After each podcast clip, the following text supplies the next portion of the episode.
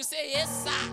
And then the Bible goes on to say, Eh, if you are obedient, you are calling the Bible Alaba Shake Bredo Sokodo. Hey! Hallelujah! Ah no, let's do this thing. Give me first Peter chapter 3. I feel the anointing to teach this thing. The light, if the light goes on, it's not enough. It's not enough for the light to go on. The Bible says the light shines.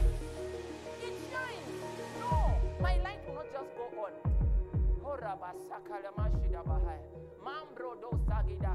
No, my light will not just go on. It's not enough that you cleared. You have to be excellent. Your light, no, no, no. It's, it's not enough that you feel before. And He has put all things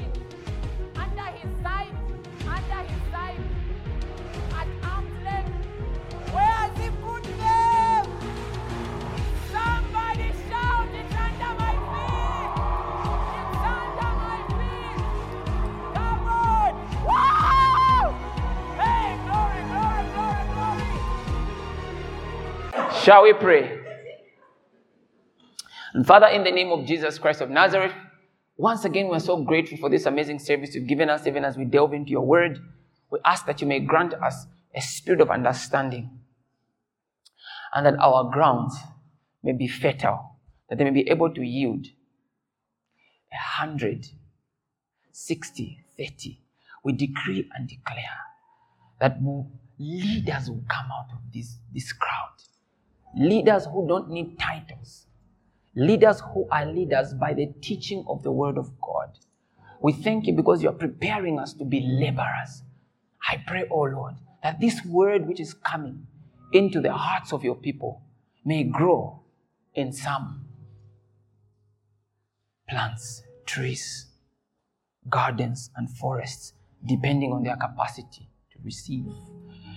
We ask all this in the name of Jesus. As every child of God says, Amen. Hallelujah. How many learned something about leadership last week? What are some of the things that you feel was your biggest takeaway last week? What's that thing you took away from the whole teaching? Normally, I would stand if I were you. Sorry. Shopi we wila shupa.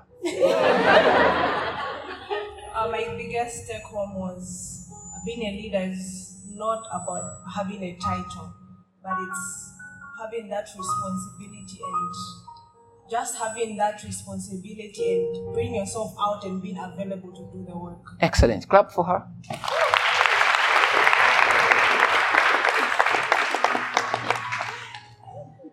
Mwasambile principal bulida. Okay. Oh, ma'am. I learned that uh, great leaders create greater leaders. Wow, powerful. She can actually speak English. what did you learn? Oh, I cannot support. no. No, I want to walk in the crowd, but you can walk with me. Sorry? What did you learn about leadership? For me, the biggest thing was about creating a path and not just going where everybody else is going. That was really major. Amazing.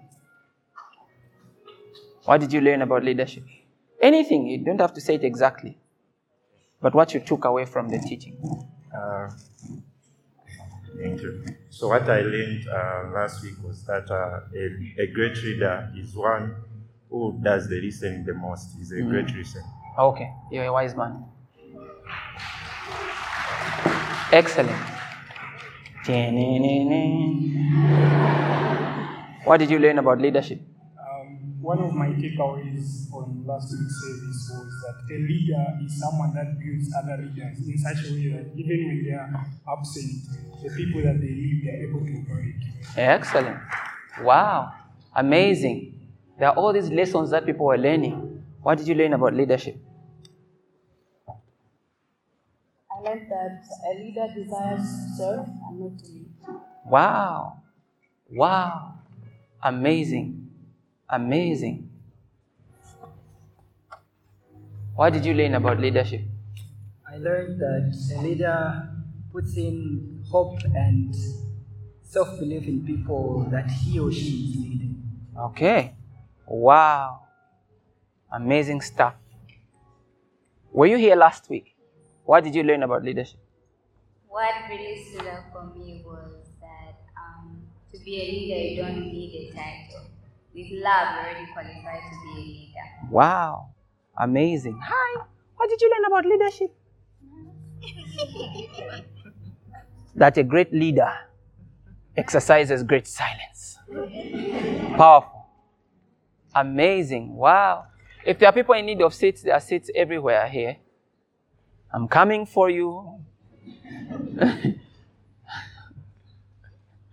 what did you learn about leadership? Um, well, I learned that uh, a great leader is one who learns how to shine through others. Wow. Linda, is that you? Wow. What did you learn about leadership in Onge?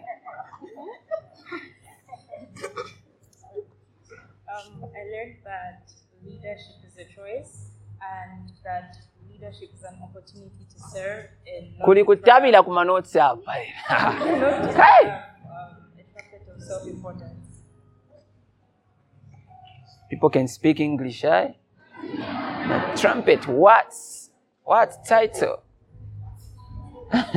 title what did you learn about leadership I learned that one, a leader has a servant's heart, and the leader also brings out the best in people around them. wow what did you learn about leadership um, if i were you i would stand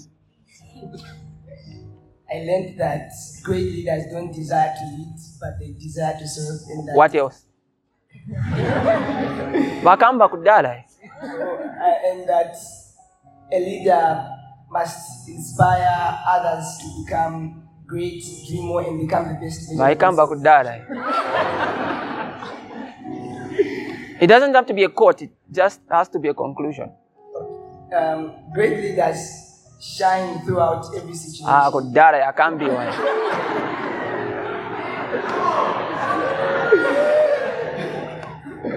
um, leaders always seek for an opportunity throughout every situation that they encounter. Excellent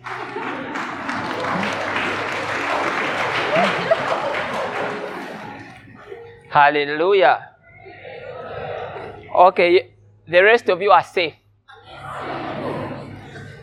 So it's amazing to see all the lessons that were, were learned.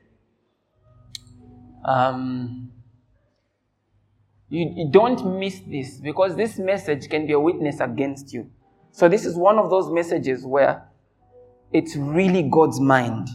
So, if you are playing, you want to come out, you feel some the sun, you come in, you are going to have a problems. so, you may want just to focus and know what the Lord is bringing. Hallelujah.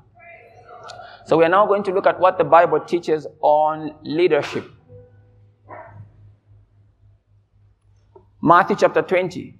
The Bible reads, Then the mother of Zebedee's, then the mother of Zebedee's sons came to him with her sons, kneeling down asking something from him.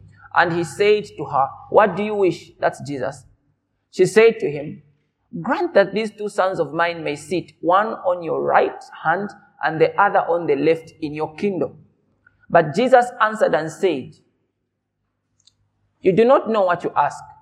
Are you able to drink the cup that I'm about to drink? And, and, and be baptized with the baptism that I am baptized with? They said to him, We are able. They didn't know. So he said to them, You will indeed drink my cup and be baptized with the baptism I'm baptized with. But to sit on my right hand and my left is not mine to give. I don't know.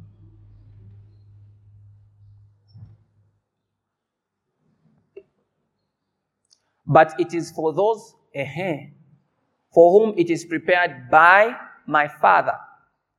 And when the ten heard it, they were greatly displeased with the two brothers. But Jesus called them to himself and said, You know that the rulers of the Gentiles lord it over them, and those who are great exercise authority over them. Yet it shall not be so among you, but whoever desires to become great among you, let him be your servant. And whoever desires to be first among you, let him be your slave. Just as the Son of Man, he is now talking about himself, did not come to be served, but to serve and to give his life a ransom for many.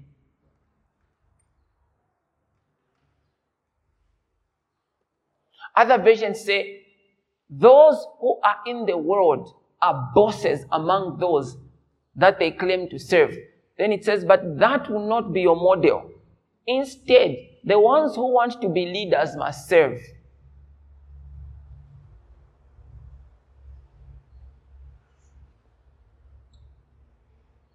What makes us leaders when the kingdom of God is looking at people they can call leaders? They are looking at people who can serve. All of us do something in church. Your greatest leaders, if you look at Deacon Flavian, Deacon Flavian sings in the praise team. Deacon Flavian runs up and down doing errands to make sure you are comfortable, to make sure that you sit well. Deacon, Deacon, Deacon Komaki, he ensures, many times ensures sound is in place. People are delivered on Saturdays. He does so many things what you can call donkey work. He's moving up and down, making sure things are in place. They went to hire chairs just, to, just now when they noticed that there are no seats. They ran up and down. Yet they are your bosses because Deacon Flavian is the executive director and Deacon uh, uh, uh, Komaki is the vice executive director. But they are always up and down. Sometimes the Mufila Kono Komaki, he can't wear a suit because he knows he has to be doing sweaty work. Yet he's among the top leaders, the top two leaders. Why? Just so that you are comfortable. Because that's how it is in the kingdom of God. You just can't sit. You have to find something to do. You serve, you run up and down. But does your boss do anything at your workplace to ensure that you're comfortable? No. You do something to make sure I'm comfortable. I am your boss. So you are going to do everything in your power to make sure I'm comfortable. I get paid first. Then I tell you, we didn't make enough money because I am your boss. That's how it works in the world. But then he's saying that will not be your model.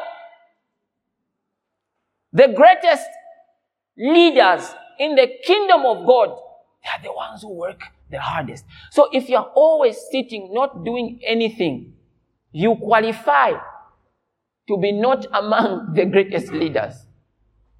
But do you want to be a great leader in the kingdom of God?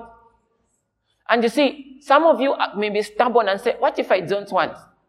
The Bible says some of those works will determine your salvation. Let me, let me explain this. Now, obviously, it's not works that determine people, but let me tell you something. The Bible says every man's work will be taken through a fire. And what will remain of that person is what is going to determine the reward they are going to get. Now, if that man's works are burnt, that man will be saved. But as one who has escaped a great war of flames, if your works are burnt after they are tried, he says you escape and enter heaven except wasala so Meaning some people will be entering heaven. Woo, woo, mob scared, mob. Thank you, Jesus. Thank you, Jesus. woo. Jesus is wonderful. Hey, Jesus. It's not the fire of the Holy Ghost.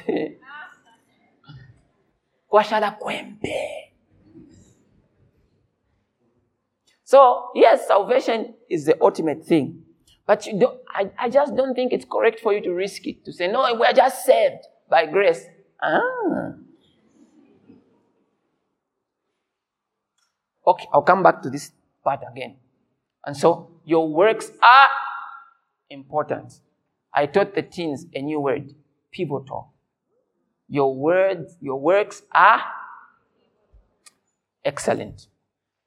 So in this system, if you want, and it's not just a church situation, it's a kingdom of God culture. You grow in leadership ranks in the spirit when you become the least and you serve the most. The Bible says because because he had lowered himself, therefore God highly exalted him. The only way to be highly exalted is by lowering yourself. At least in this kingdom, I don't know in your workplace, but at least in this kingdom, the only way up is the way down. Are we together?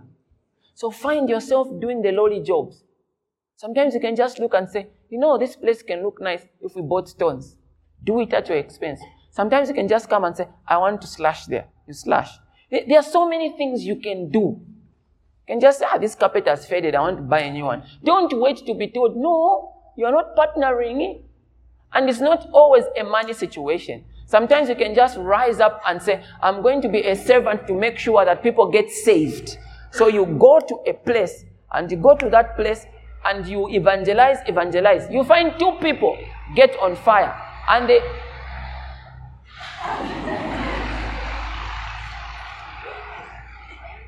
how will they have a party if I never drive? They have a party. So, I was saying something. So, they get on fire. Then suddenly you've got a big bus. When it comes to the gospel, you have to make sure you are unashamed. Because when you look at the world, the world is unashamed of spreading rubbish. Sometimes I look, I'm in this group, you know, for fellow professionals, and the things they post there rubbish. You look at the jokes they are sharing there. There's nothing funny, but they are, they are forcing the laughter.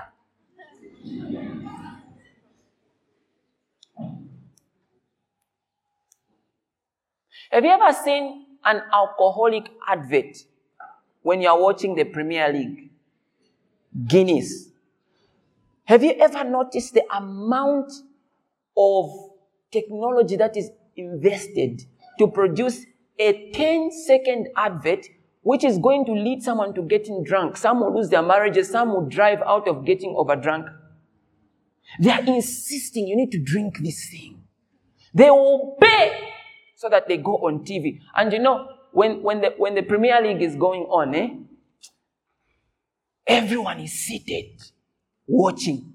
So it means that TV stations will hike the prices for their adverts. So they will pay thousands of dollars for 10 seconds just to make you buy the alcohol. Whatever happens to you is none of your business because they said, oh, we said you have to be 18. They don't care. It's none of their business. They, they do everything in their power to push an agenda which is going to take people to hell, some of it. Meanwhile, when we come here and we say, we have to beg people to be partners towards buses. Push. It shouldn't be that way. We must be unashamed when it comes to posting flyers, unashamed. Sometimes I get surprised. After a good service like this, you were so blessed. Oh, you are a poster food network. Fine, it's your WhatsApp, but can it be God's? Can God say, I own that WhatsApp?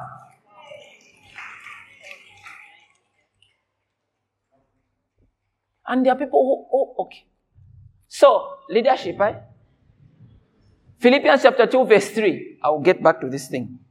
Let nothing be done through selfish ambition or conceit, but in lowliness of mind, let each esteem others better than himself. Are you seeing that? Have you ever esteemed others?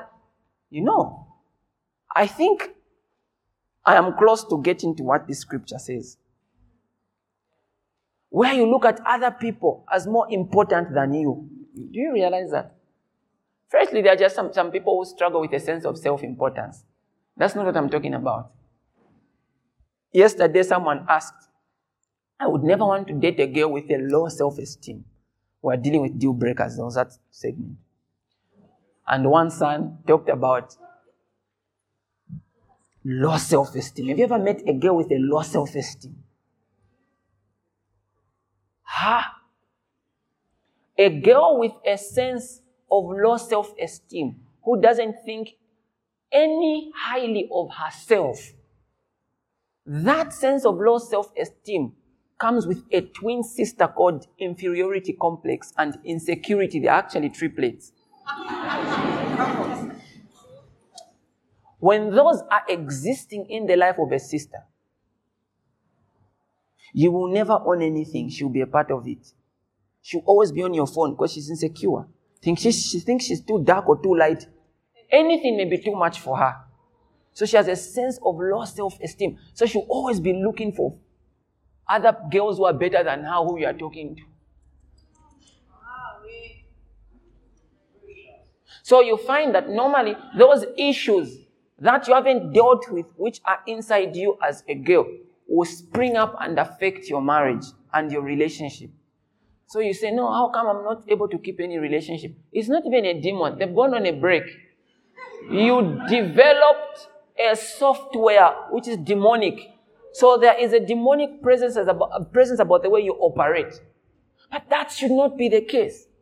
You need to be confident. You need to be confident. You need to be confident in yourself. That's important. So you, that sense of low self-esteem is dangerous. If you notice, how you know that you've got a sense of low self-esteem? If you're constantly noticing other people who are better than you, constantly thinking you are too low for them, constantly thinking every guy is out of your league. Every time you are, you're always thinking you are removing yourself. No, no, no, no. That's not humility. Let me tell you what humility is. A man cannot really be humble if he has not experienced greatness. Because humility is a decision. Our example in humility is the Lord Jesus. The Bible says he was so high and lifted and he was God, but he stripped himself of all rightful dignities. So sometimes it's hard to be humble when you're poor because maybe you're already humbled by circumstances. but we are going to know that you are humble when you know that I actually have a few things to my name. But these people are so important because they are children of God. Imagine you are sitting like this. Someone has come in. And you've been a member for some time. You know this one is, uh, is new. But ah, you're too important. You need to sit. I need to listen to the word of God. Why don't you give a seat to someone, make them feel important and you less? You go and stand, let them sit. It can be simple things like that. Are you listening to me? That's what Jesus did.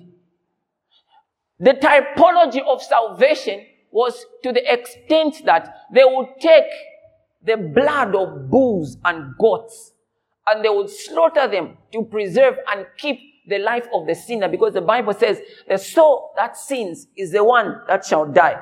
But because human beings were regarded as important, God said, instead and in the stead and in the place of a human being, let an animal be killed. So what would happen if you study the book of Leviticus is that they would get this animal and they would lay their hands on it. And that was a type of their sin being transferred from then into the animal. So the guilt is now transferred from themselves to pigeons and to bulls and to goats and to sheep and to lambs. They are free. That animal is now guilty because it is carrying their sin. And that guilt, that guilt now attracts the penalty of death, which is consequent to sin. Because the Bible says the wages of sin is death. So every time there is a sin, it means there's an invitation of death. And that is why those animals would constantly be killed so that the life of a person would be preserved. But that even greater means that Jesus considered his life compared to yours as if it were a life of an animal. That God himself would rather regard you and I, a sinner, as people, but himself as an animal, just so that we could live. That is the grace of the Lord Jesus, where he treats himself like an animal. No wonder he was born in a manger, because he would rather identify with animals, because his life would be such of animals as compared to us human beings. He took the life of the lowliest of lives so that we could be there. And on that cross, when the sin of man, when Jesus hung on the tree, the sin of man was being transferred to him. That's why Isaiah said, There is no beauty that you should behold of him. When you study history, it tells you that even his very body was deformed because the Bible say, says he made him who knew no sin to become sin for us that we might become the righteousness of God. There was an exchange of lives there. On the cross, our sin was being taken from the world because the Bible says God was reconciling the world to himself through the cross, not counting men's sins against them. And as he was on the cross there, Every sin of the world was being laid on him. All the insults that people had insulted, all the idol worship that had happened, all the fornication and the murders and the adulteries were all being laid on him. He did not even sin. No, he did not sin because that's too low. He became sin. And Moses typified this in the, in the, in the, in the, in the wilderness when people disobeyed God and snakes came and began to bite them, venomous snakes. And he took a brazen serpent. They made something and they hung it on a tree. And they said, when a snake bites you, if you look at it, then you'll be healed. And Jesus said, that sign of Moses was his sign. Because Jesus took the serpentine nature on the tree. What Moses was doing was a type of what Jesus was going to do. That he did not just become a sinner on the cross. He became sin so that if you look at him in the spirit, it's as if you are looking at a very serpent. Because the totality of sin, and listen to this, past, present, future, even the sins you have not yet committed. That's why even when, when and if people sin, they can still find forgiveness in that cross. Because the effect of the death and the sacrifice of the cross is timeless. It went back in the past, it came to the present, and it went to the future. No altar had ever been raised than the altar that was raised on the cross of Jesus. Ah, that's why the Bible tells me the blood of Jesus speaks a better word than the blood of Abel. It's the reason why when Abraham were down there in paradise next to hell, because they didn't qualify to go to heaven. They were waiting for Jesus to do the right thing. And when he died,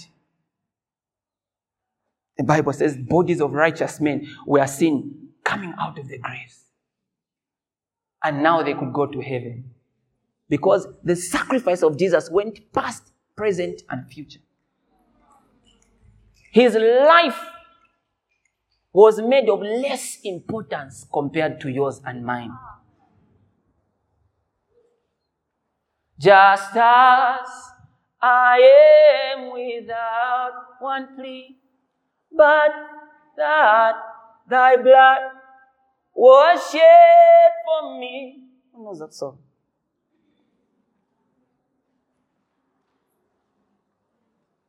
Okay, I'll sing the one I know. Wamakoyu mulopa wa Yesu. Wamakoyu mulopa wa Yesu. Wa Wamakoyu mulopa Wamaka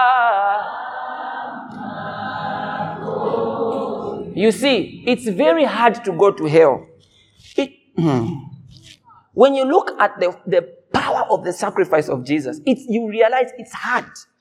It takes a lot of deliberateness for a person to say, know, I think in therefore It takes a lot of deliberate, because you can imagine. The Bible actually says in the book of First John chapter number 2, it says, My little children, I write to you that you, you may not sin. Then he says, But if anyone sins, we've got an advocate. Talking about Jesus. He says, Who is always talking to us before the Father. And his sacrifice was a propitiation for our sin. And not just our sin, but the sin of the world. That's powerful. That means if it ever happens that you find yourself in sin, that blood is not just for the world, it's also for you. That's why he says, if we walk in fellowship, we are one with him. And the blood of Jesus, it says, it cleanseth us from sin. It doesn't say it cleansed us. Some people become so religious that they think, if you ever find yourself in an issue, you will go to hell because you don't believe it can speak for you again.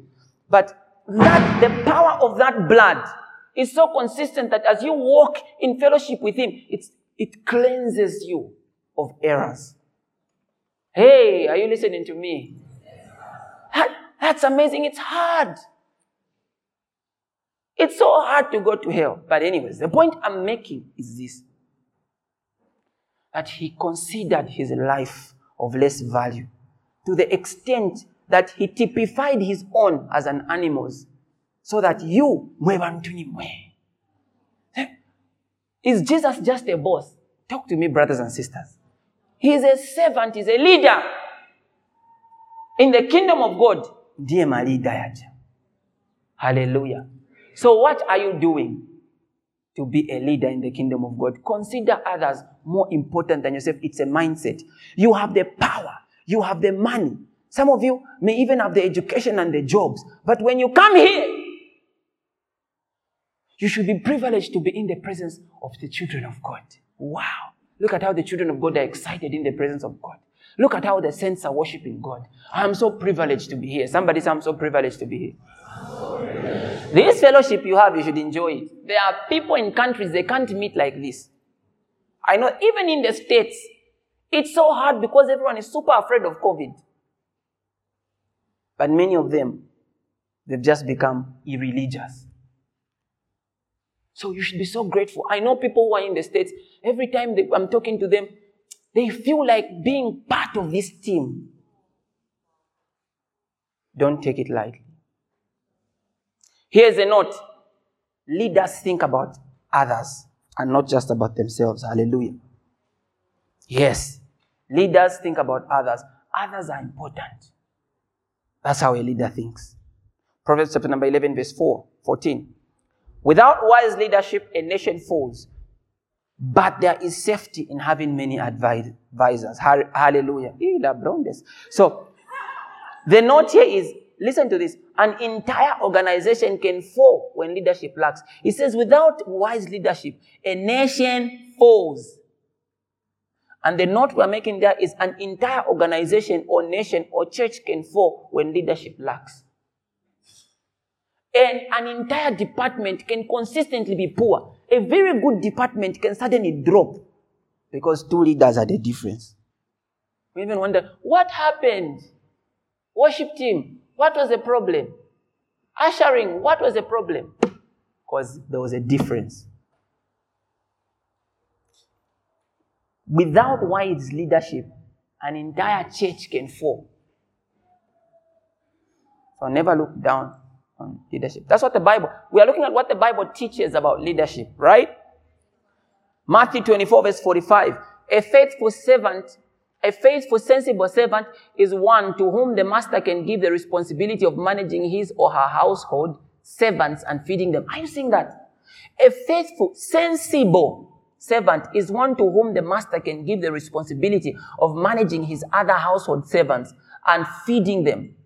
If the master returns and finds that the servant has done a good job, there will be a reward, which is a good thing. Our, our master rewards us. I can't, I can't stop telling the number of testimonies that come as a result of service. But I encourage all of you to listen to a sermon I did titled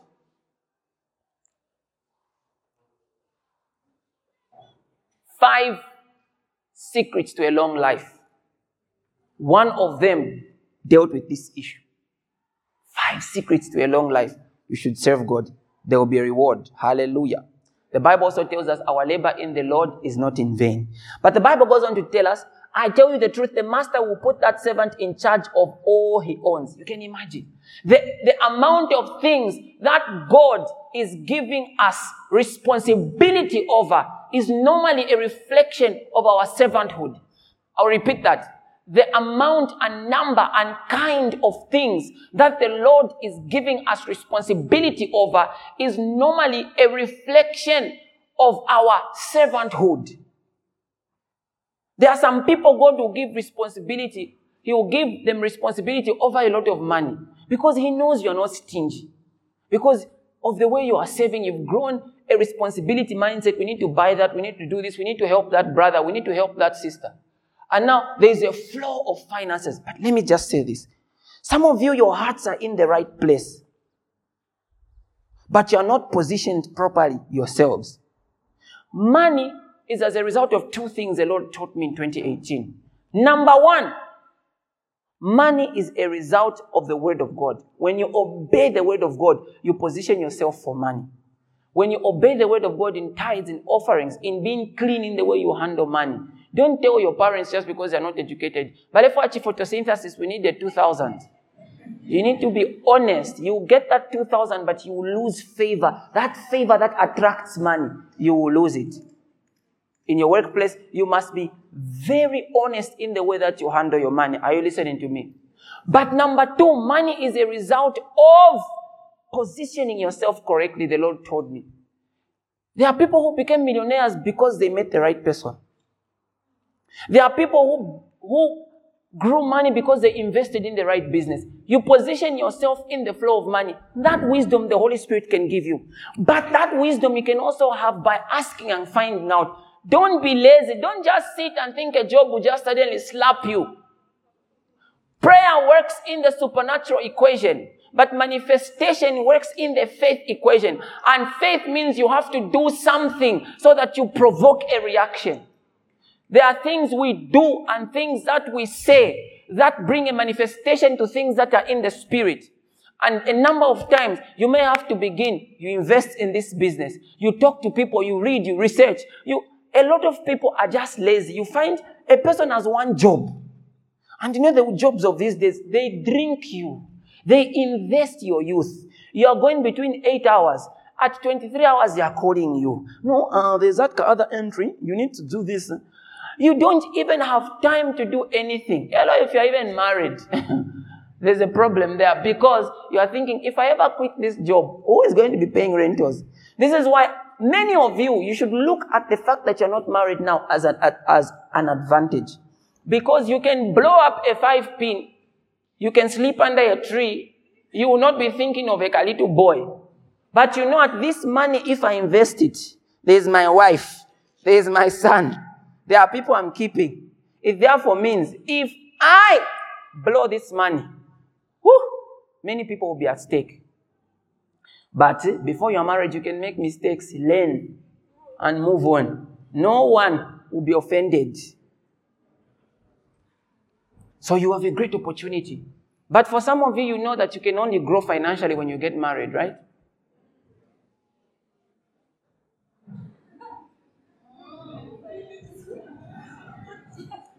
There are some people God will tell you until you get married, this and this will happen. That's for those who got that instruction. Not everyone has it.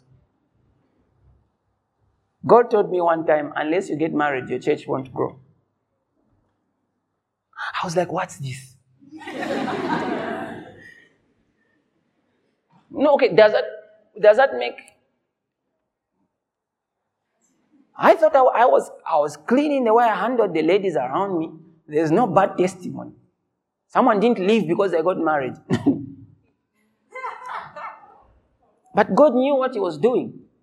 That's instruction. Not every pastor. I've seen pastors at big churches, they're still single. So there are those people that God will tell you until you get married. There's a Zexi on your financial flow. Maybe He knows that once once you have a certain amount of money and there's no woman at home, every woman will be a marital object. Maybe he knows that. Hallelujah. Because he's been to the future. So, position yourself correctly when it comes to finances. You are in third year. You are doing teaching. You can actually manage to do an investment you can do something that can bring you money on the side. Maybe those who are doing medicine, maybe those who are at Ziali. But what are you doing? Problem is people, problem is people in school, you've got this problem. It's a, it's a fantasy that when you just finish school, you just get a job. Gah. And when they are teaching you public administration, how you handle clients, principles of this, you are doing that, somehow you feel like you've gotten the job. There's an error. There's, you live in a fantasy world. It's like grade 12s. You'll be shocked at the fantasy world.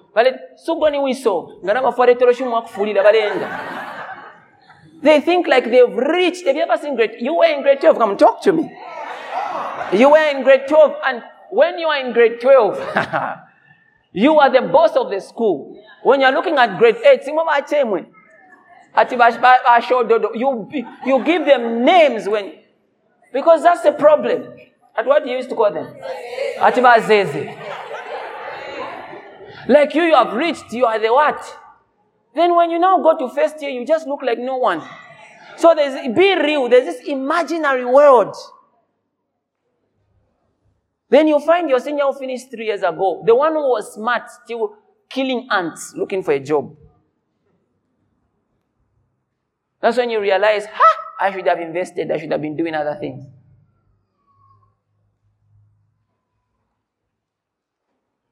I tell you the truth. The master will put that servant in charge of all he owns. Because of what you are learning and your service to God, God is bringing more responsibility towards you. Hallelujah. And sometimes, you know what God does? He begins to test you. He wants to give you responsibility over five people. So he notices the moment you have five people who are always asking things from you, your heart. Ah, so they're about to ask. You are failing, you are not. You are just failing. Five people are constantly asking. You are offended. You even, you even block their lines. At least per month and per year, you block the lines. Then you come unblock on the 15th and say, Oh, ah, you know these phones. Is it these phones or these stinginesses? So God is testing and is looking in your heart. You are upset. I gave him, but ah, mm, you know, I just did it. And then you talk to people about it. I gave him. I gave him. I gave him. I gave him. oh, saluvre di la zabahas. Then he makes a mistake. He even comes again. Please sit down. He is in trouble. Now, when God brings five people, you are failing. Because God just wants, He's about to add a 5,000 kwacha more to your earnings. But for yourself. But also, people are always asking for things. Let me also come to you. Maintain your integrity. Sometimes it will happen that you do not have, but you can't keep asking. I know these are your brothers and sisters, and they should be able to help you. But there are people who think, are you ever going to fast if you're always going to be asking? Because you just don't have something in you. Sometimes declare a fast. We are praying today. Learn to decree and declare to the fridge. Then let God work a miracle. There's a scripture.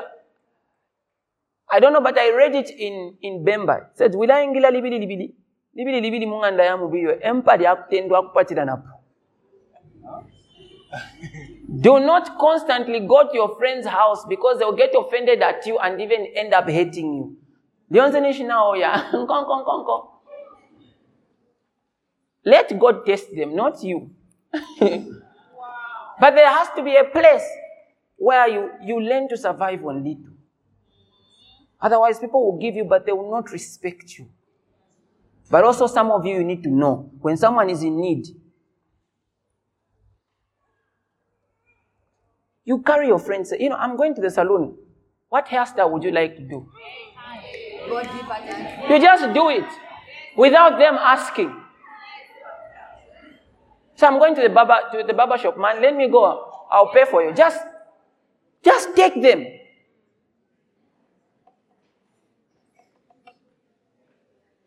And sometimes you should hold the money and say, Lord, who should I give this one to? But what if the servant is evil and thinks my master won't be back for a while? And he begins beating the other servants, partying and getting drunk. Hey, partying has been addressed. Don't tell me it's not in the Bible. What do you get from partying?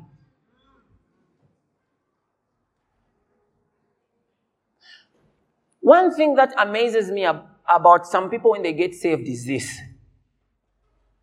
You can find parents who are saying they are still growing when they go out. But the moment they start going to church consistently, that's when the problem now comes. When the child was going sneaking in, ah, there was no problem. But the moment the person now starts going to church consistently, I'm going to church, mommy, daddy, I'm going to church. Oh, sorry, mom, let's panga kwa chifuta paper. You're the only, you're the only one who prays. If you are that kind of parent, you need to reduce the heart. Because Satan is talking to you to crush that child's passion for God. It's okay for them to have more fire than you did when you were their age. It's totally fine. Even in marriages, it's like that. Let me address this issue. I've, I've seen this in homes where a parent says, You respect your pastor more than me. Or a husband says, You respect your pastor more than me. Your papa. so, you listen, the disrespect that your wife has for you is not as a result, a direct result of her respect for her pastor. It's not because she's respecting your pastor.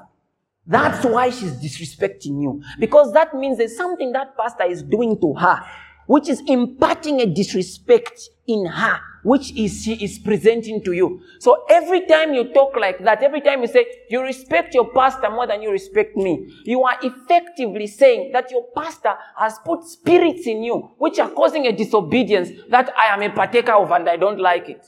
That's what you are directly and indirectly saying. Your disrespect is not as a result of the respect. It's as a result of your issues. Sort them out. Do you want, because someone is disrespecting you in the marriage, they should also come here just to balance things up. Disrespect me. what have I done? Am I the one who did not give them money for saloon? I'm not the one. Am I the one who didn't appreciate them when they overbath? I'm not the one. So I shouldn't suffer consequences just because you are suffering them. Even Jesus says, give to Caesar what belongs to Caesar. For crying out loud. I should not have disrespect because you are being disrespected. What have I done? I'm Pastor Daniel uh, and I approve of this message.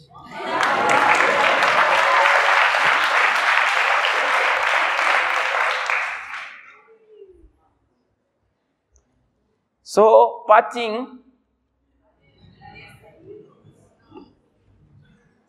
Someone said, What about church parties? Don't complicate things. You know what he's talking about. you know. You know when you think about okay, I'm pretending. I know. I know the one they are talking about. Ija, parting ija. Yakumunzi ija.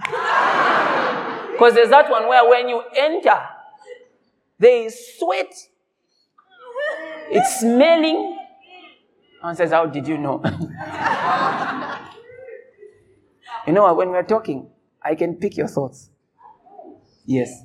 I'm not saying I pick everyone's thought, but sometimes it just jumps out like that. Knowing Satan does not make him my friend. So, all those things happen. Enter that place. then here, you are my yeah.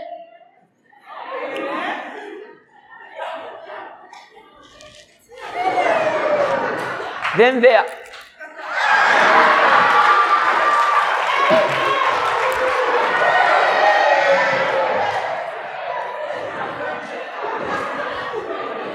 Everyone is lying down worshiping.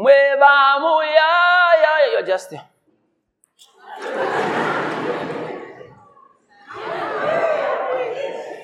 But there, yeah, she's so witchy. She's so witchy. Everyone who is not vulnerable before God is vulnerable before other things. So I find some of these men, they are very tough before they are women. I'm fine. You know, na mutim.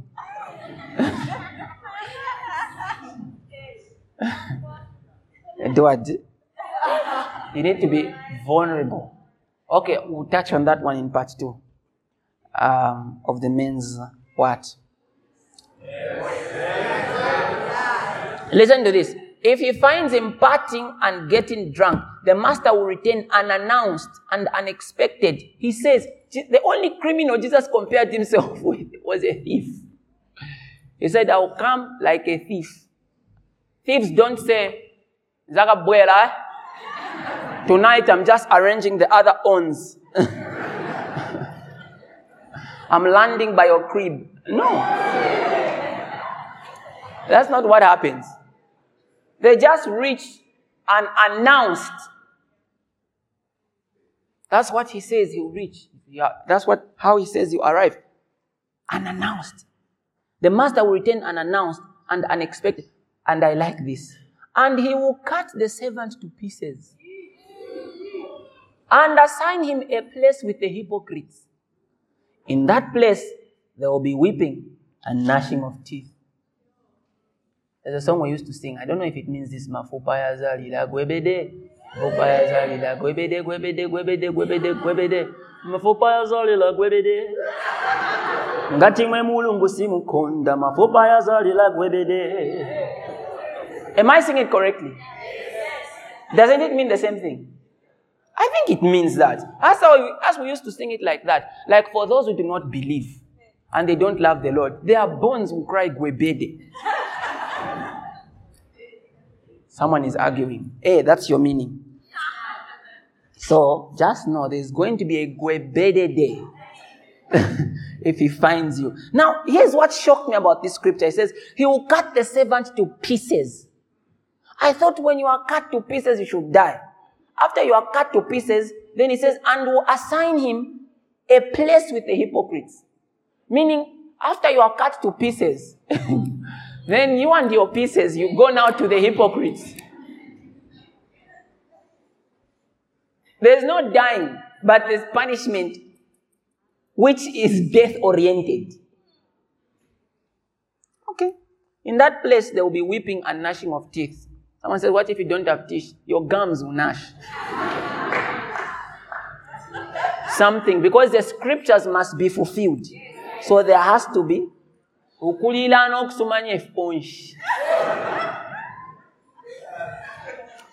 me tell you what will happen to him.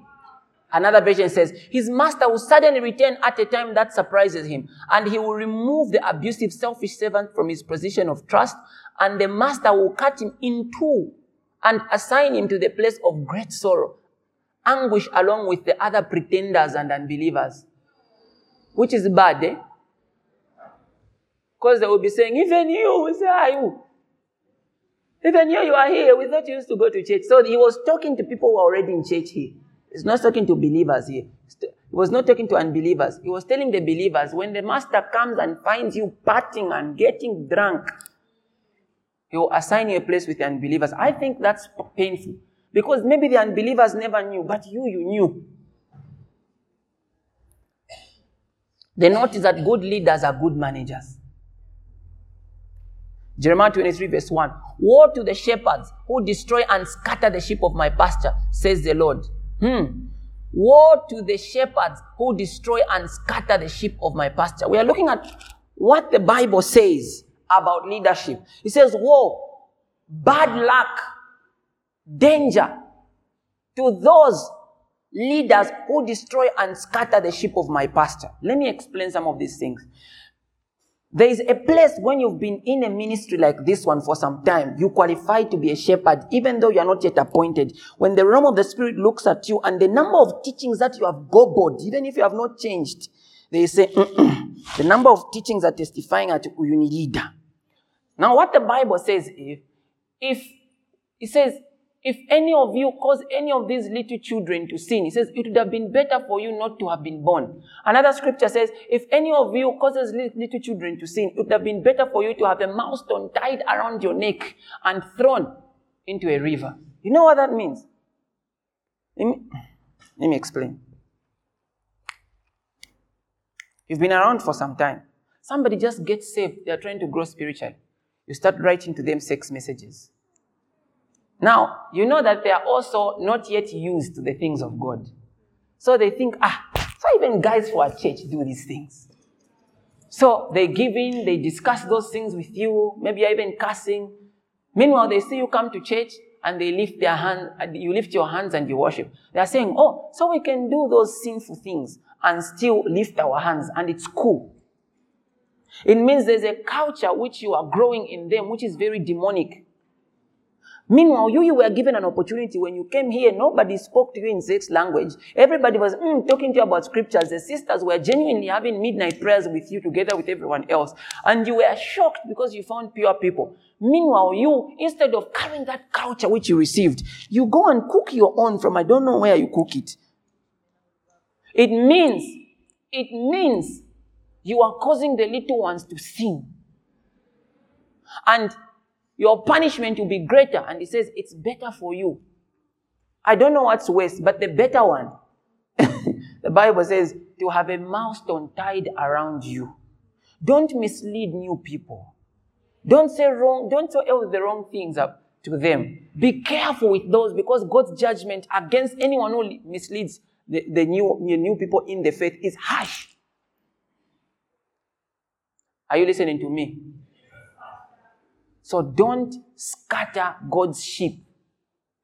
Don't be the one involved. You are dating this one, you are dating that one. And then you find maybe they genuinely liked you, but you date that one. You also start talking to that one. Then you start talking to the other one.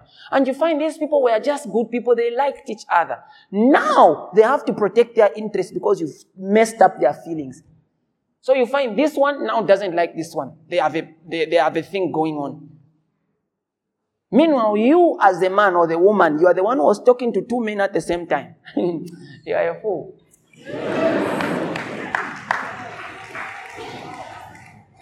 you desist from such things. Desist from such things. Avoid them. Me, I don't stop people. If you want, you can look at girls like this. Wakakonda kaja, kaja kaone kamushe, kaja the way she sings. It's none of your business. It's between you and your chest. Now, if you start talking to them, you talk to this one, you talk to this one. At that point where you are observing them, just observe them like this. Nangu chichitishan ben. It bends and bends and bends. Just let it happen in your chest. And make a decision. You would have researched about that one, that one. We don't stop all those things. But as at the time you are lifting that your right leg, to go and start talking to that person, let it be one girl. And some of you, you can finish your market because these girls, the way they are, let me tell you a secret, Lukunda. The moment you start talking to one girl, she will share with another girl. Ah, oh, Lukunda has been talking to me. No, we've just been talking a lot. then that girl will tell another girl. These girls, they have a weakness. then that girl, so you find five are aware can sit. So by the time you are saying you are not into her, you are going to the next one. Your market, they're all just thinking. Every time you go to someone, they, they like you, but you are out of the market whilst being there. So even the girl who believe in you, ah, that one, you need to be with her because it will take boldness for her to stand by your side.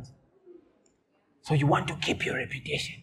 And you don't want to mess people up. You get money, you Congola money from that one, Congola money from that one. In church, you find people like that. Get money from that one. How are you going to worship when you're lifting your hands? We give you up. Everyone is looking at you. You're even giving God. What are you giving Him?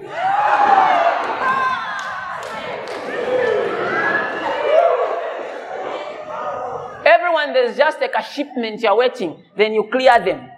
Everyone, there's something, you're just waiting for like a project to pull up, then you clear them. You can't be getting money like that. You get from that one, get from that one, get from that. One. And for some people, it becomes a sickness. The Lord help you. Titus chapter 2, verse 6. Likewise, guide the younger men into living disciplined lives for Christ. This is what I'm talking about.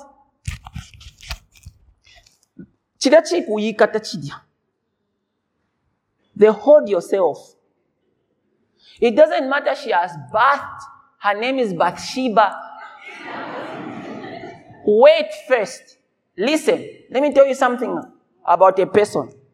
A person is a compression of the time they have lived together with their experience and the mindsets that have been developed, their predispositions in all the time that they've existed. So what I say is that there's a difference between the girl of the body and the body of the girl. The way she looks may not be a representation of her experiences, her past, her inclinations, her thoughts, her emotional dispositions, her mental proclivities. So you can like the body of the girl, but now you have to meet the girl of the body. And the girl of the body does not always look like the body of the girl. You will testify. If you are rushing into these things, be disciplined. Find out, pray, what is God saying? Because you go, no, she's the one. Okay. You even quickly announce, nikamene akake, akake tizakwatila.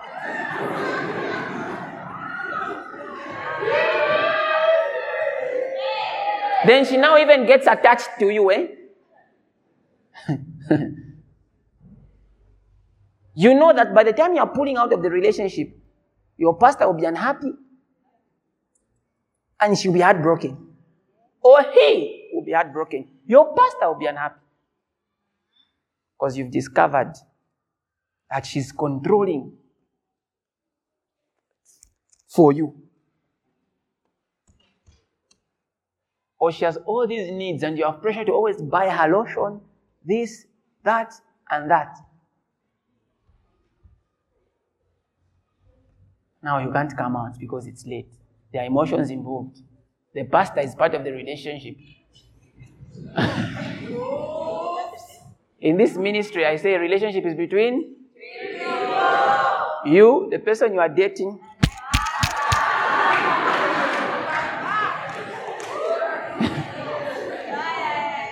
I just want to know, for those who think too much, I just want to know what's going on and counsel you, and so that you are accountable. So, four people are part of that relationship me, your man, your girl, and an entire Jesus. So, you need to be disciplined. Discipline is a decision, it's not a gift. That's why you, you spend 15 minutes in prayer when you should have spent 30. You lack discipline. Suddenly you remember, oh, I have not closed the door. Then you come back. Then you say, oh, I didn't put that in the fridge. You come back. Oh, I've not closed the door. You come back. The only sensible time you spent in prayer is 10 minutes. Meanwhile, to hit a certain note, you should have spent 15 minutes. Are just indisciplined. Sometimes you just need to acknowledge that, okay, ka discipline, son. No one has the gift of discipline. It's a responsibility, it's a decision. Sometimes you know that ah, I'm about to say a rubbish out. Then you just realize. Somebody say, I don't know if that's a saying, but hey, you all said it, so you got the point. You cool down. It's not everything that comes to your head that you have to say. You can keep quiet. The Bible says a fool looks good, but his voice betrays him. he was wise until he spake. The point there is good leaders are disciplined. Disciplined with church. Some people, they come for two Sundays in, in a row and they feel like, oh, I've gotten a, a whole download to live with without going to church for the next three months. Then after they feel empty, they come back now. But can you do it consistently for six months, attending service? Can you do it? Then you are disciplined. Because one dimension of discipline is consistency. Can you consistently attend sale the entire year? No church of a friend I think the sale won't finish it. Let them, mm. But do you know what it's doing to you? I know you say the church won't end, but do you know what it's doing to you? Good leaders are disciplined. There are some thoughts that can't cross my mind. Me. Imagine me thinking, oh, today I'm not going to church. How? I'm past that temptation. I'm way past it. You can reach that place where the temptations, you are way past. Imagine me being tempted to insult, to curse a certain curse. I'm way past, way past that. Way. What are some of the things you can say you are way past? You can't say oh, because you're a man of God. What about you? What are the things you are way past? Some of you should must be way past stealing. You should reach a point is even if I was hungry, I would rather you cut my than me going, ah, huh? looking for a place to steal. Way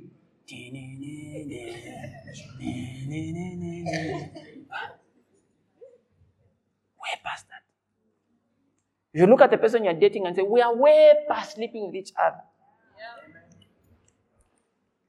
Way past it. Quiet in here.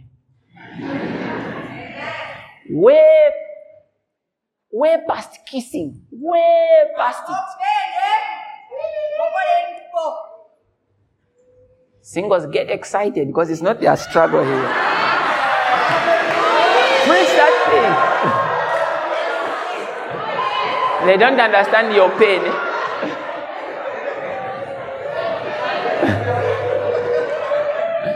Ambro Ezidwaga. They don't get it. Okay, let me not dwell here. But good leaders are disciplined. Sometimes it's just discipline. You just need to be disciplined. Doesn't matter you imagine you mm, shut up.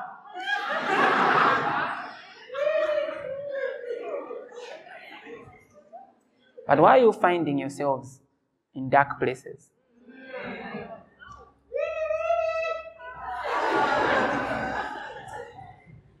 Discipline. Somebody said discipline. discipline. Hold your hand and say discipline. You know your money is not enough. The moment it comes, write a budget. Because without a budget, wasting is inevitable. Write like a budget. All you have is a 500.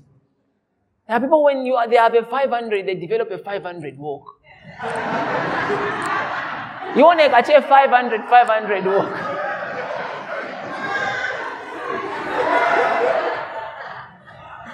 What happens to you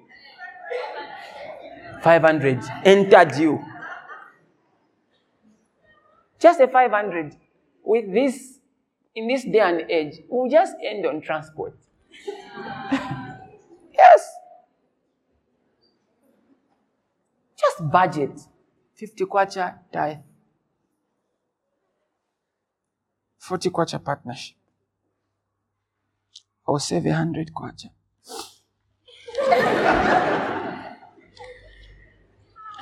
That's how discipline is. It hurts sometimes.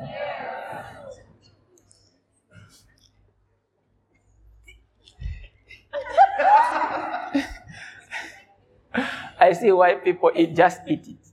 There's that bad meme going around called Eat the Man.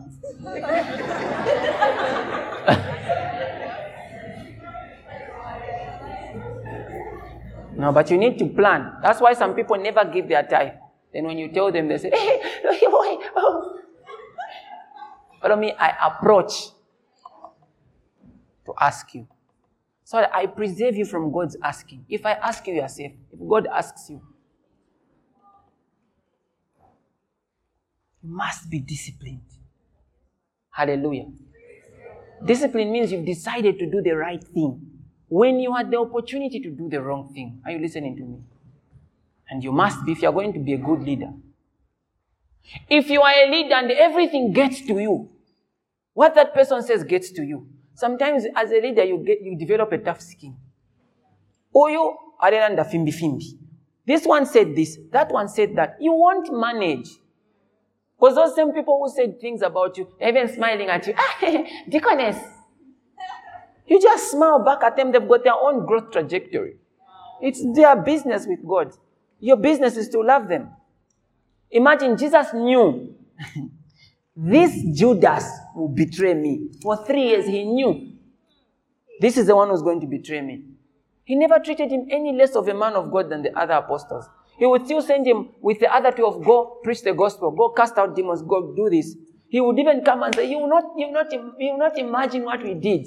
Ah, it was upside down in the kingdom of darkness this side. Ah, I know, Jesus, you are the one. You know, he, he was there and Jesus would be saying, Wow. Now, some of you, if you knew the person was going to betray you, in three years' time, you would betray them first and quote the wrong scriptures, suffer not the witch. No, no, no, no, no.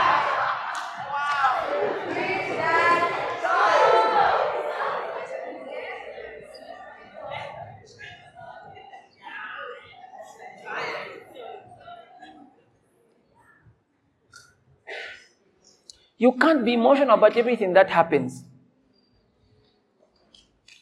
This one, you gave them money, they've never paid back. This one, I don't know what people do to you, but it's just this one, everything is getting to you, everything is getting to you. Get on a bus. I mean, I'm just giving up. I feel like no one listens to me. I'm getting suffocated. Every time, I'm the one who's preparing everything. Everyone just looks at me. You are drowning. You're, you're drowning. Everything you are emotional about, you can't be. God can't take you to the next level of leadership. Sometimes I hear, no, that one slept, that one, that one. I'm just like, ah, at the end of the day, God will judge them. Ah, you sleep another person, it's not none of my business. At the end of the day, God is the one who's going to judge you. Is it me? How did not Me, I was just sent. So you will be accountable to the one who died for you and rose for you.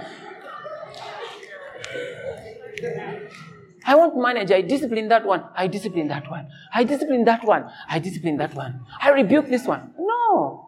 Sometimes I realize my only responsibility is to give you the word. What you do with it? I pray, Lord, let the word enter them. Let it find them. But you can resist the prayer. I resist by your actions can resist it. Above all, set yourself apart as a model of life, nobly lived, with dignity. Demonstrate integrity in all that you teach. Above all, set yourself apart. God can set you apart. But the Bible talks about another level of consecration where you set yourself apart. You can't set yourself apart if you don't understand the group you are a part of. So the first thing that you need to do is, even in church, you need to say, I don't want to be like that. I don't want to be like that. I want to be different. So when you understand the group you are a part of, then you can set yourself apart. So be honest. Somebody was saying, oh, let's be real. Let's be real.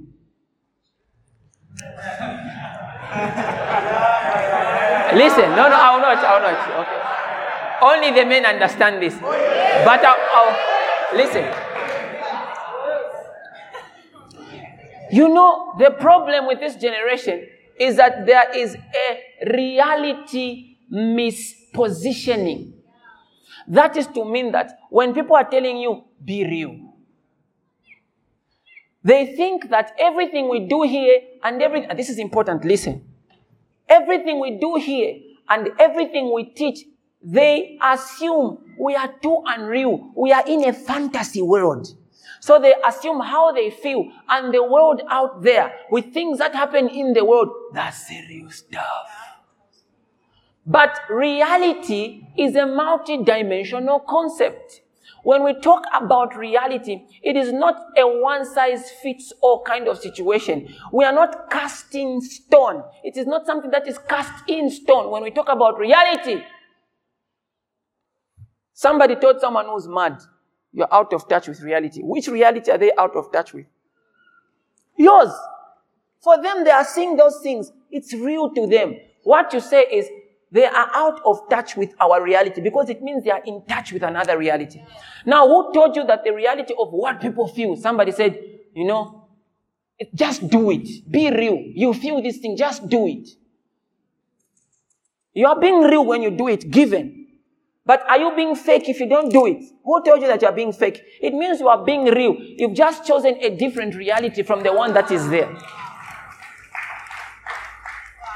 Because the word of God is real. The Bible says faith, perceiving as real things, the things that are not yet amenable to the senses. That means there's a dimension of reality. There's a dimension of reality of things that are not real according to the other reality. Meanwhile, when you come to the greater reality, because the Bible says by faith we are able to see that the worlds, Hebrews 11 verse 3, by faith we know and understand that the worlds were fashioned according to the word of God, so that the things that are not made the things which are, and the things which do appear were made by the things which do not appear. Invisible things made things that are visible. Which ones are realer? When, when Hebrews 11 verse 3 is talking, it's basically saying this. Come here. It says, by faith we understand that the world was framed and fashioned according to the word of God, so that the things which do not appear created the things which do appear. It's an, it's an example of a mother and a daughter. The mother, which does not appear, created the daughter that you can see. Who, which one is greater between the one who created and the one who's the created? This one is bigger in age, in experience, in knowing things. This one is greater. So if the Bible tells us that by faith we understand that the world, this one is the world, was formed by the things which do not appear. It means the reality here is superficial. It is less. It is not as real as the one which created. You can take your seats. Thank you. So you discover that the things that people call real are in fact not real because they were created from things which, according to them, are unreal. So someone bought a car and said, Oh, the blessing of the Lord. I am so blessed. Are you? Are you trying to tell me that the atheist who's got a bigger car than you is more blessed? Sometimes some of these things we call breakthroughs. I did this. I got a land. I got a job. It was breakthrough. Look at my blessings. Sometimes some of those testimonies are just a testimony that we are carnal. Somebody said, Oh, I got healed because when the doctor checked, they didn't find anything. So I'm just waiting for the doctor to check, then I'll testify. When the doctor checks and they still find that thing, are you sick? Why is it that the man of God prayed for you and your confirmation of the healing is what the doctor is saying?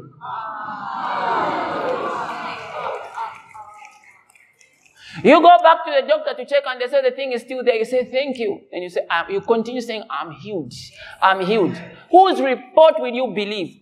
Because the blessing is that angel, that force, that anointing, that working of the Spirit which produced that car.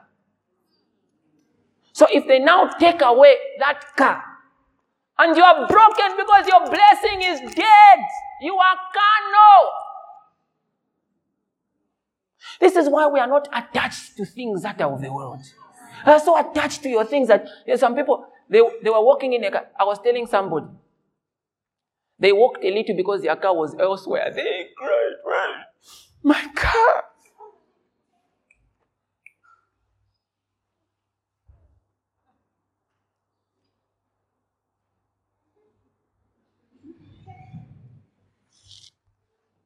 God will help us. You need to come to a place where you understand what the blessing really is. Because that way, none of these things which are earthly will move you. You start looking for greater. There was one time when I gave certain thousands of money to someone.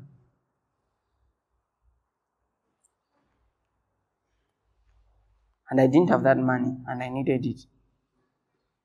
But I gave it.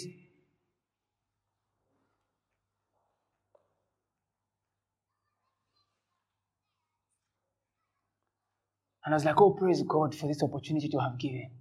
Hallelujah. Blessed be God. Hallelujah. I was trying to encourage myself. Oh, praise God. Hallelujah. But I didn't sing the wrong songs. Eh? you can sing, no problem. And then about a day later, a man of God came to me and said, I had a vision that you received. He talked about around the same amount of money. In the same measure, he says, You received this amount of money. Whatever happened, but I had a vision that you received this amount of money. Then I thought, I shared with my wife. She was happy. Oh, praise God, this is amazing. Then I said, So, we give money and we receive money, and that's it. I was not impressed by the vision. It's true. That vision was a result of that seed. I was thinking, I give money, I receive money. That's my blessing. It's even done. I need, I need, that's not a blessing, that's a fruit of the blessing. Don't mix the two. I need that portal to constantly open, that thing that releases money in the spirit. That's the thing I'm looking for. Not money. What will I do with money? If I get a 30 pin, what will you do? I can blow a 30,000 without blinking. Or some of you, some of you are saying, are you even without blinking? Me even without, without blinking. So I know it. Just blow it. On one small thing like this. You, you need more money. 30 pin can't take you anywhere. Because I'm looking for something greater. I've reached that place of maturity. You can imagine, how is it that someone in 19 Pendef Kondo, you know what someone did? They took a goat to a sangoma, killed it, and they opened a portal. Thousand years later, that portal still releases curses and demons. Then you, you should give a goat and receive two goats. What are you going to do with it?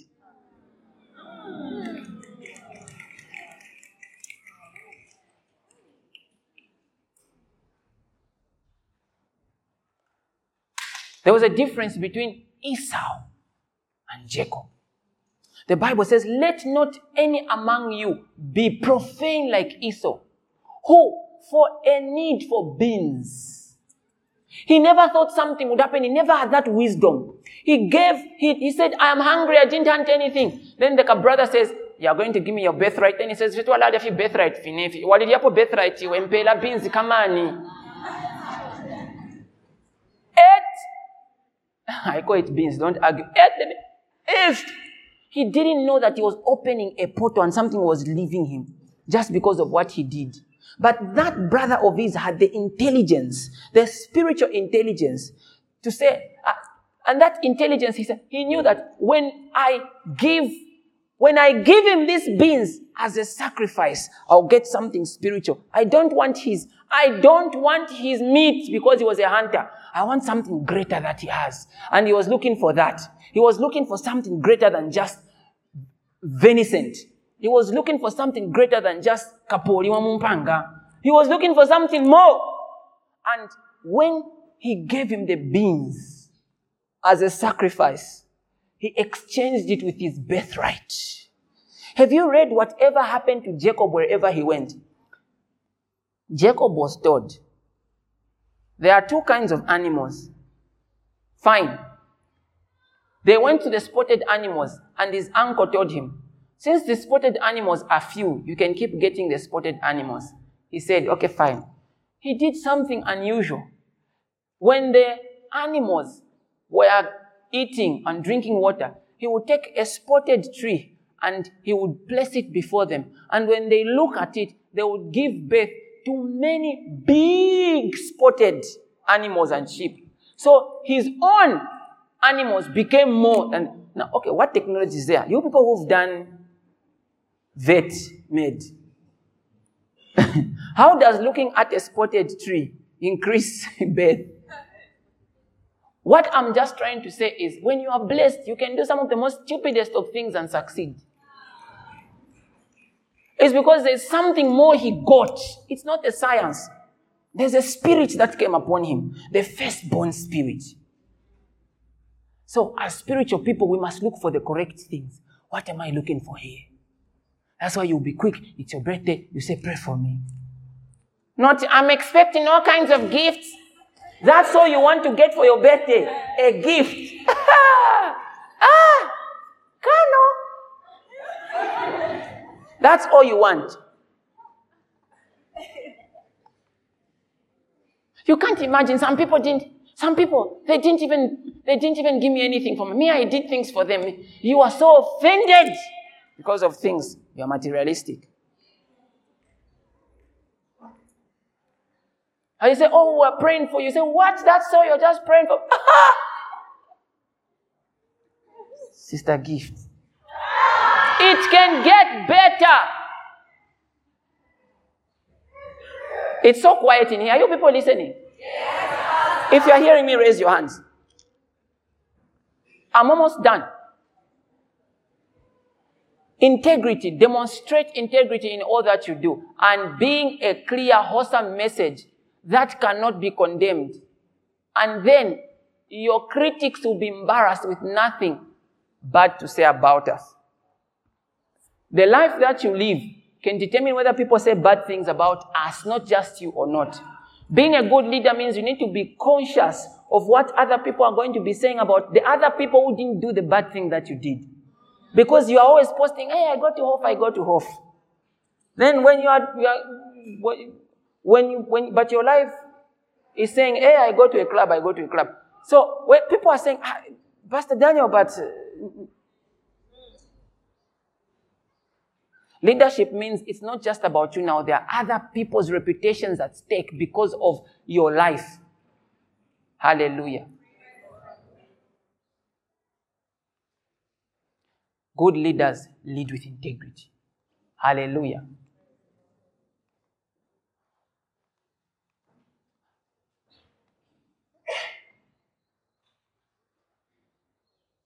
Proverbs chapter 22, verse 29. Do you see a man skilled in his work? He will serve kings. He won't serve obscure men. The note there is good leaders invest in their skills and aim at an extra mile. You get 40% and you are the highest in a class of 50. You have still failed. You have to put in more so that you pass. There's a mark you must reach. Can you go an extra mile? You only know how to play in F sharp. Why don't you learn other keys as well? That's why the only songs you know how to play is seven. When we say let's play worship, you grow an extra mile. What else can you learn? All those who are in grade 12 after you finish school, that gap year. I don't think there are gap years these days. People straight go. Back in the day, we used to have a gap year. Don't just sit down if you're going to Unza, don't just sit down and eat your mother's food.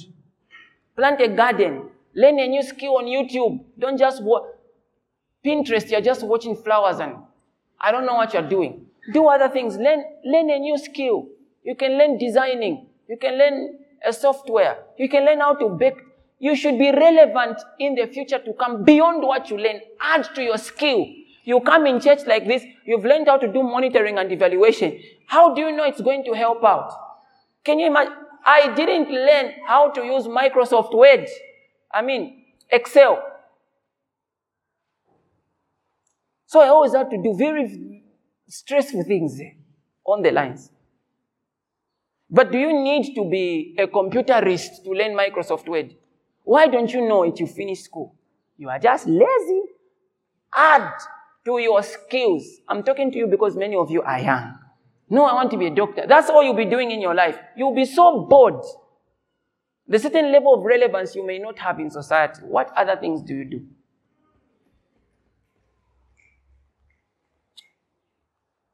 I hope tafire Peter. Iwe, iwe, iwe, iwe. Grade 12 niwe ndeba. I learned film directing when I was already done with university. I learned acting and producing when I was already done. But I learned on YouTube. I never went to film school. I was not going to manage. How? I'm working this side and how? So don't always say, no, mfine na kuskuru, mfine na chitaka course ya kaka short course. These days information is everywhere. Why don't you learn? You can go on YouTube, you can go on Google. Those, those sites are not just there so that you can sin and start begging God for mercy. No. You can click and start finding lessons. Many people post amazing things there. Learn those things. What are you doing? Every time you go on YouTube, you are tempted for the wrong things. Come on. Look at the correct things. Are you listening to me? Oh. I had to learn on YouTube. That's why I learned. And reading pages on the internet, blogs. I downloaded some tutorials. They helped me. Now I can sit down and discuss lenses with Kakoma. It was none of my training. I can sit down and argue, oh no, color grading this. No. With great guys.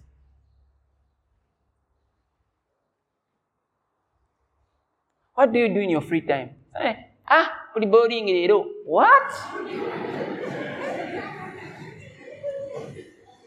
Why even? You're even putting an eye who, who last of boring. Boring.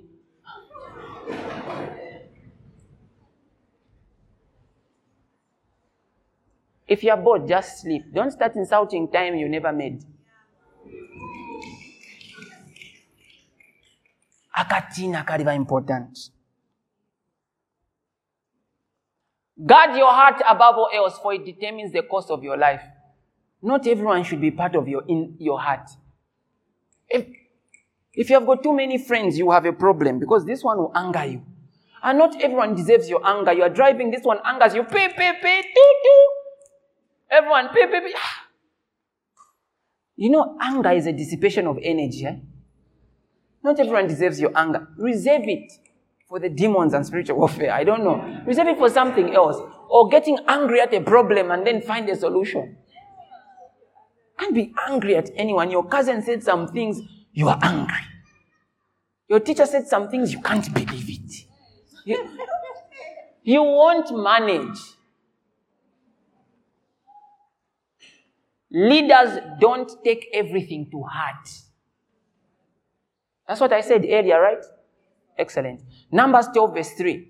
Now Moses was very humble, more humble than any other person on the earth. The note there is great leaders are humble. That's it. The Bible, can you imagine for God to say this one was the most humble man? One of the marks of a man of God is humility. It's not, it, it's not power. It's because humility means I understand how great I am, but I will reduce myself. That's why I was telling you that it's hard for a person to, un, to become humble if they don't understand. You cannot be fully humble if you do not understand the extent of your strength. The reason why women are asked to submit is because they are bringing all their power, their gifts, their capacity to pull down a man and be great and live under a man and be guided and directed by him. And the Bible calls you a helper. The only other person the Bible calls a helper is the Holy Spirit. Yet in all his power, the Holy Spirit is described as a standby, as a comforter, as an advocate, as a friend. All those are side rows. The Holy Spirit does not take the front row. Okay, well, if you don't know Even the Bible says in Romans chapter number 8, but the Holy Spirit helps our infirmity. He is a help. But do you realize the Holy Spirit is more powerful than you? But He takes a back row in your life. As powerful. You know the Holy Spirit is? Holy Spirit. the Holy Spirit is God. I told you last time the Holy Spirit reduced an entire God, God the Word, reduced him into a baby, put him in the in the stomach of a teenager. Hmm. Because he says the power of the Holy Spirit to overshadow you. So that was the work of the Holy Spirit. That's why Jesus was saying, My Father who lives in me, he does the works. Yet, as great as he is, what does he do? He helps. Women, you are powerful.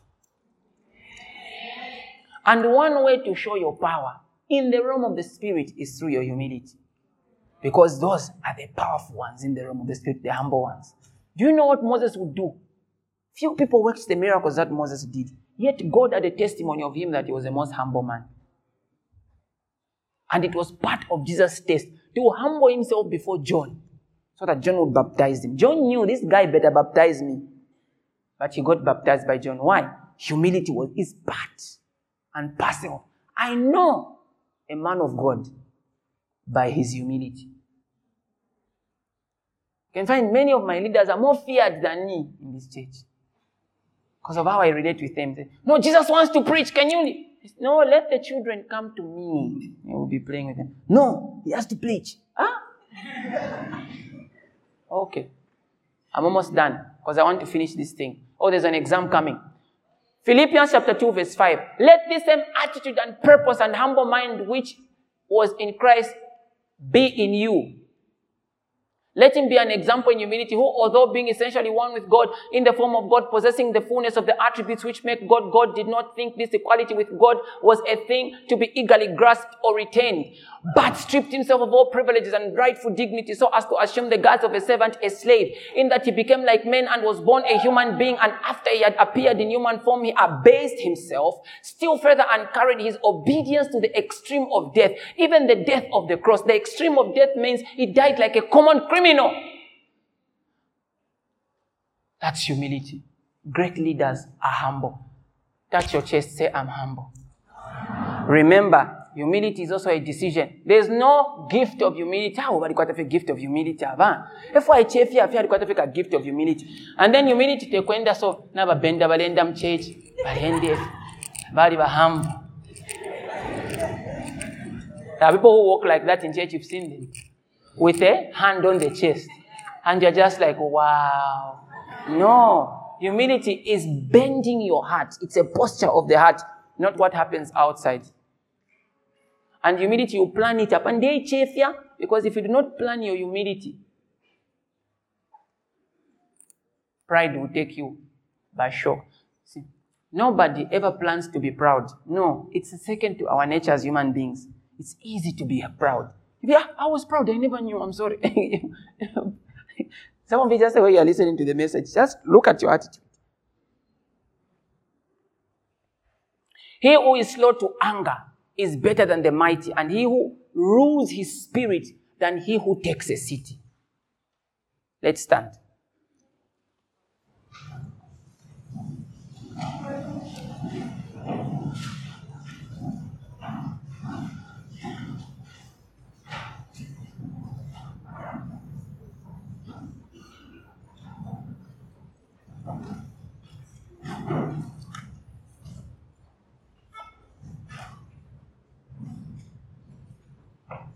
I told you last Sunday that God began to speak to me about who in the realm of the when heaven is looking down on people, who do they consider leaders? And what God began to teach me was this. He who is slow to anger is better than the mighty. Are you seeing that? And the one who rules his spirit than he who is able to take a city. The man who has self control is greater than the man who has dominated a city. And what God began to show me was that there is a strong battle between a man and his flesh. And the greatest men are those who are able to rule their flesh. There are people who have ruled mathematics, physics, chemistry. They have ruled education. There are people who have ruled money, except they don't have control over their own bodies. Those don't have power in the realm of the spirit. So when heaven is looking down on leaders, it is looking at those who are able to control themselves. We said with my wife, up to June, we are never going to drink Fanta. Some people joined, even me, because my papa is doing. Someone was telling me, it's hard. And it's sometimes it could be small things that, you know, something happens. Some of you should learn to copy. One of my sons, when we, the way the devil works, the moment we said that we are not drinking Fanta and anything carbonated up to June, that's when the Kitwe church came. And they bought Fantas. And you know my favorite is uh, that grape Mirinda. There's a way it slaps. It's, it's got like a certain message. It, it has a one. I looked at them, I said, the devil is a liar. One of my sons, when I said, Oh, we're not drinking this, oh, eh, daddy, eh. carried a chihogubu. I looked at him, I said, You, I thought you would copy me. The Bible says, imitate me as I imitate Christ. You skipped that lesson. But, anyways, I left it. Maybe it's personal. But there are things that you can do also to just show that you can be consistently disciplined and you can rule your spirit to tell yourself, I need to do this. For example, every time you wake up, spread your bed, clean it.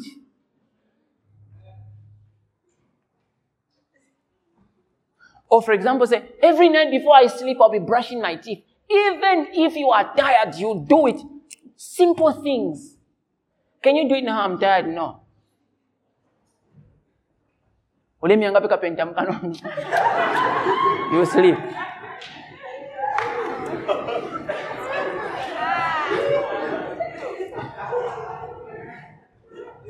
Can you be disciplined? Find something. And you see, the reason I'm telling you this is God can see the things you do consistently and judge you for greater positions. It's strange how God operates. Ha ha ha ha. The one who rules his spirit. Don't just be a king of a country, be a king over your flesh. There are some people, once they are in love, they fall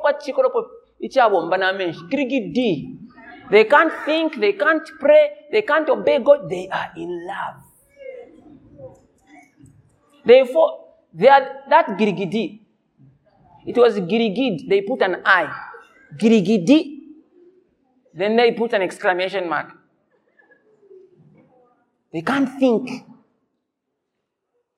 Sometimes you need to step out and say, hmm, where did I go wrong? But you are just one person like this. So when you are wrong, boom, you can't rule your flesh. You need to rule your flesh. I can't dress like that. I know I like this, this dress, but mm-mm. you, yes, we get it. You can't turn yourself on. But there will be another person, the moment they look at you, they will not be in church.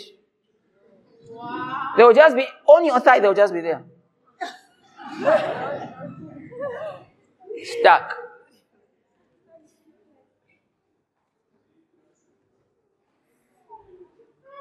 You need to watch what you dress. That's why the rules this side are strict. Sometimes, sometimes even the trousers is for ladies. Shouldn't be super tight. Ah.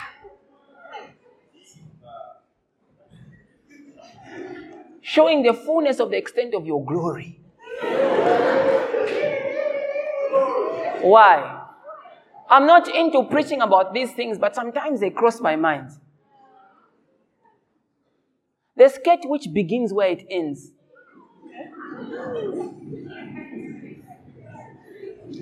Why? Why didn't you just walk out undressed? Because, you say?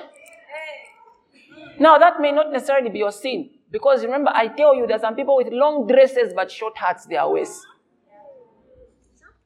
So, in case you're looking at someone's short dress, you've got a long one. You tell them your hat. How short is it? Also, it ends where it begins. I'm just trying to tell you that you need to consider others as well. That's it. Can you rule over your spirit? You can look good without someone says dressed to kill. Who are you killing? Why would you want to commit murder? There is a way we dress in the kingdom of God.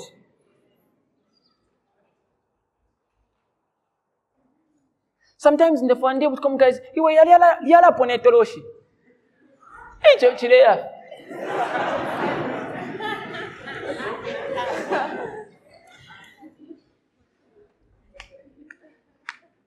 Is it necessary? Is it?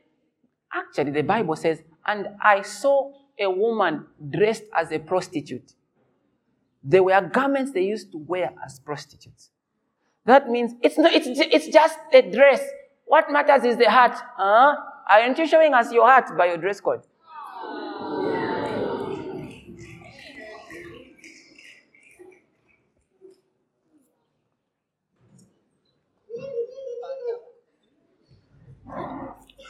I don't mean to attack you, I'm trying to teach you something, okay?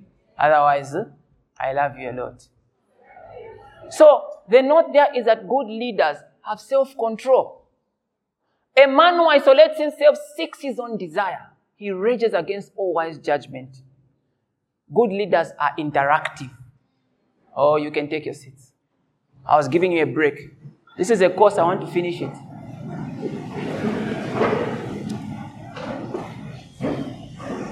You know you're about to write an exam now, right?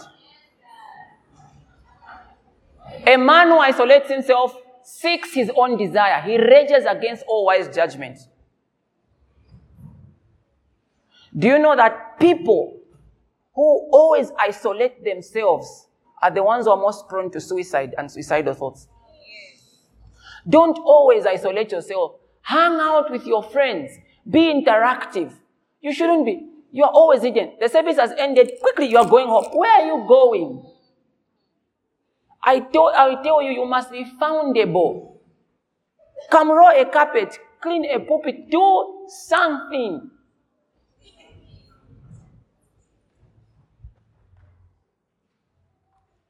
You are not a revelation that people should search deep to find you. You must be foundable. I say not to the ladies, but many times you should, this idea of being isolated. Have you ever had that cousin who's always in the room? Everyone is chatting.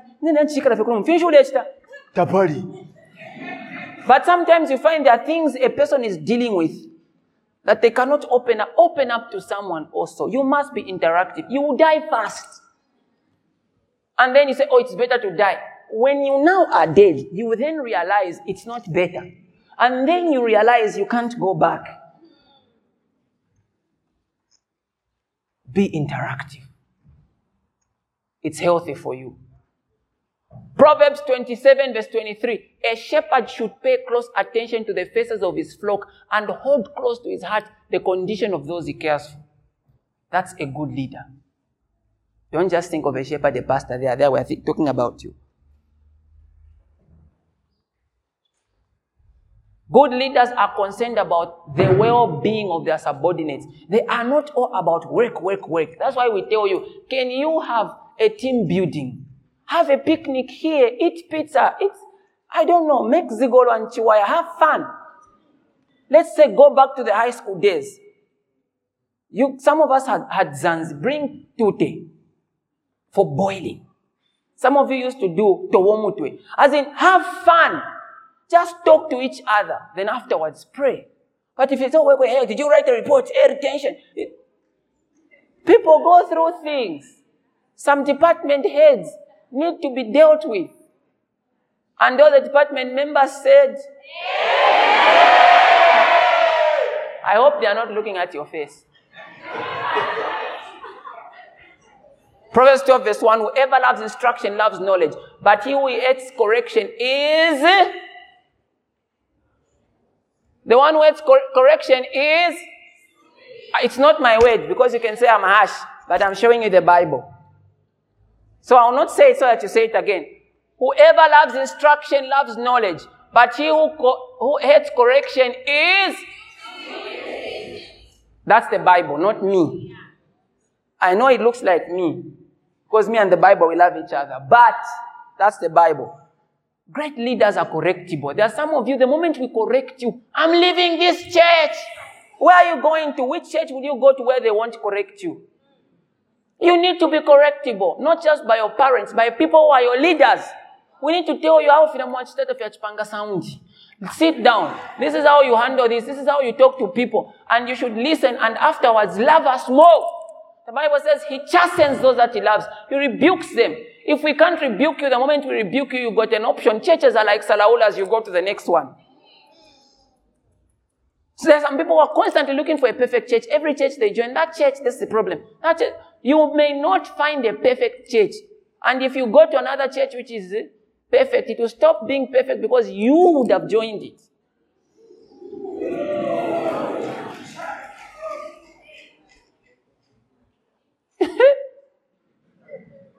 So you must be correctable. And there are some of you who are in friendships, there's no correction. People, Baba Fekwati ni French, I'm ready to react. The moment that you just say, no, say, ah, me, I don't like people who talk. Me, it depends on how you treat me. You treat me, I treat you. You can't talk to me like that. So they are ready to live. You are not in a relationship or a friendship, my sister, my brother. You are in a, you are in a situationship with, uh, you are just mingling. After you correct your friend, they should still love you. Even if they disagree with you, especially ladies. I've got these friendships where, hey, you correct me.